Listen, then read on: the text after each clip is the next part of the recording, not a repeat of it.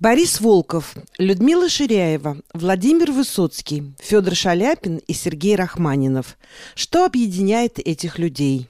Они все бывали или жили в Канаде. И именно о них, об этих представителях русской культуры, снимает свои фильмы писатель, журналист и телеведущий Максим Кравчинский. 25 января в студии «Н» в Торонто состоится премьерный показ его нового документального фильма «Благословенная Богом страна. Владимир Высоцкий в Канаде». Об этом событии и о других новых проектах Максима Кравчинского попросила рассказать корреспондент радио «Мегаполис Торонто» Марина Береговская. Здравствуйте, Максим. Здравствуйте, Марина. 25 января во многих странах мира отмечается день рождения Владимира Семеновича Высоцкого. Вы на протяжении последних лет к этому событию проводили творческие встречи.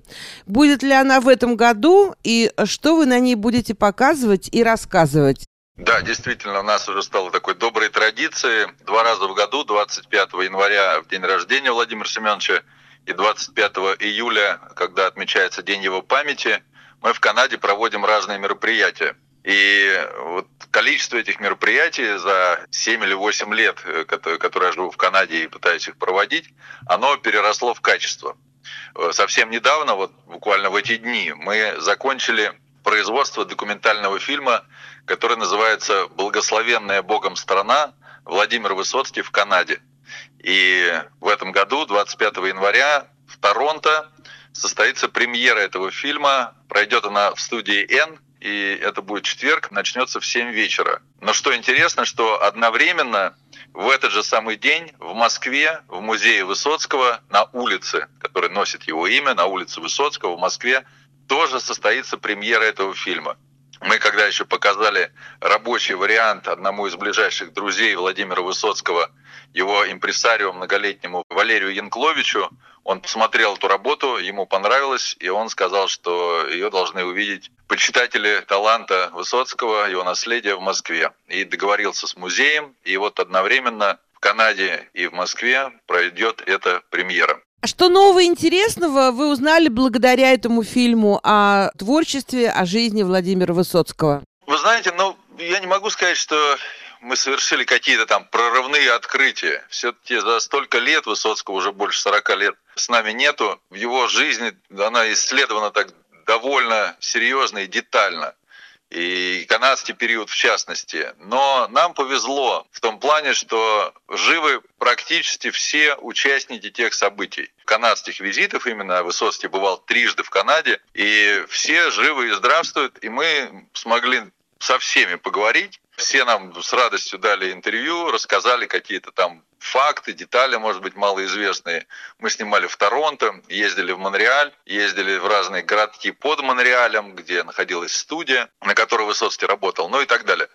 Так что вот такие какие-то живые свидетельства, воспоминания очевидцев, я думаю, что зрителю будет очень интересно это увидеть, все услышать из первых уст. Но плюс э, нам дали правообладатели и авторы этих фотографий огромное количество снимков Высоцкого, сделанных в Канаде. Конечно, мы их показываем не все, их было сделано более 200, но вот какие-то отобрали и обработали их еще специальным образом. Вот это вот будет. Ну и самое главное, будут звучать песни Высоцкого, то есть это такой ход мы нашли. Я не хочу его сейчас раскрывать полностью, но э, как бы у нас, помимо того, что мы рассказываем о том, что здесь было, а были разные события, драматичные, и иногда какие-то даже юмористического характера с ним происходили здесь, помимо этого мы все-таки стараемся показать всю мощь его таланта через песни. И вот э, я думаю, что зрители оценят наш ход в этом плане. Вот здесь скорее и зрителей, и нас самих поджидало немало открытий. Но, как сейчас говорит молодежь, спойлерить, то есть э, раскрывать всю интригу заранее я не хочу. Вы знаете, Максим, вот мне кажется, было бы интересно, если бы вы придумали такую экскурсию по местам Высоцкого в Канаде.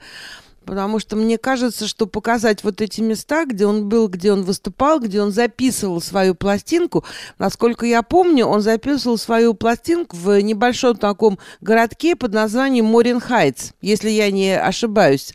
Вот там на студии, по-моему, друга Марина Влади. Да, все верно. В общем, там с, с небольшими нюансами все так и есть, да. Но, к сожалению, видите, разбросаны эти места. То есть Морин Хайтс от Монреаля час езды. То есть в Монреале есть несколько адресов Высоцкого, по которым мы прошлись по всем ним, показали там эти дома. Но вот студия, к сожалению, да, она полностью разрушена. Поэтому даже если я хотел сделать какую-то экскурсию, то это просто пепелище в прямом смысле слова. Но и плюс все это разбросано. Видите, Морин Хайтс, Монреаль, Торонто, то есть такие расстояния. Я периодически задумываюсь, у меня вот недавно был эфир, Торонто живет такая девушка замечательная, Наталья Донковцева. Ее многие знают, она водит экскурсии по Торонто. И вот мы делали с ней эфир, она рассказывала про какие-то там дома интересные, районы города. И в конце я ее спросил, нет ли у нее желания сделать экскурсию Русти Торонто. Она говорит, у меня нету. Я говорю, ну тогда я сделаю, может быть, когда-нибудь свою, раз мы на этом поле с вами конкурировать не будем. Но и это тоже вызывает значительные трудности, потому что Торонто нет условного Брайтон-Бич, да, как бы компактного проживания людей, где можно ходить и что-то рассказывать и показывать. Здесь все следы русского присутствия, они значительно разбросаны. Вот кладбище в Носьорте, где Великая княгиня похоронена, вот Меридиан Холл, откуда бежал Барышников, вот на Янг 771 в начале школа Бориса Волкова, ну и так далее. То есть это такая экскурсия должна быть на целый день. Но уж если говорить об экскурсии, вашей идее экскурсии Высоцкого, ее можно сделать, но это займет, наверное, неделю. Поэтому мы сняли фильм. Какие у вас еще творческие планы? Ну вот сейчас я буквально вчера вернулся из Монреаля. Мы выиграли в этом году новый грант на производство документального фильма о Людмиле Ширяевой. Вот если в Торонто был Борис Волков, которого называли «отец канадского балета», мы про него 4 года назад делали документальный фильм, то в Квебеке, в Монреале, была тоже э, женщина с русскими корнями Людмила Ширяева, которая создала там «Легран Балет Канадиен». Значит, главный балет э, в Квебеке канадский. Кроме этого, она создала там школу балетную, где сегодня учатся 3000 детей, и они учатся там не только танцу, это общеобразовательная школа. Они изучают там все предметы, но главное для них это танец и балет. И в этой школе 10 января 24 года исполнилось вот 100 лет Людмиле Ширяевой, и там проходили торжества в ее честь, э, были мастер-классы различные, там всякие мероприятия, и мы приехали снимать прежде всего вот это, это начало нашего фильма. Совершенно счастливые дети, там огромная афиша такая к столетию Ширяевой. Ну, замечательно все это было, очень хорошие такие впечатления остались. И потом мы снимали интервью с ее детьми. У Людмилы Александровны было пятеро детей. Вот мы со старшей дочерью записали интервью. Мы ездили в город Роден, это примерно полтора часа от Монреаля, где крупнейшее в Канаде православное русское кладбище находится. Снимали там, по пояс в снегу просто докапывались до этой могилы. Нам очень помогли священнослужители, которые живут в этом родине, а, в частности, отец Серафим, такой светлый человек, так он загорелся этой идеей, и невзирая на то, что была страшная пурга, мы на нашем автомобиле, который не очень был приспособлен для такого снежного покрова, просто еле-еле вырвались из этого снежного плена, но вот святые отцы нам помогли, как они говорили, сам Бог помог. Мы и до добрались, и до памятника Людмиле Ширяевой, который тоже в Родине установлен. Такое настоящее приключение, которое, к счастью, закончилось хорошо. И потом у нас было интервью с очень интересным человеком. Это Владыка Ириней, глава православной церкви в Канаде. Там у него отдельная история, но в двух словах она такова, что он абсолютный квебекуа, канадец, значит, во франко-канадской семье рожденный, ему вот 75 лет было недавно. Получилось, что благодаря знакомству с семьей Ширяевых и с ее детьми, он когда-то мальчиком оказался в русском храме, и это событие определило выбор его дальнейшего жизненного пути. Он принял православие и вот стал сегодня главой владыкой Иринеем. Вот таким именем он известен.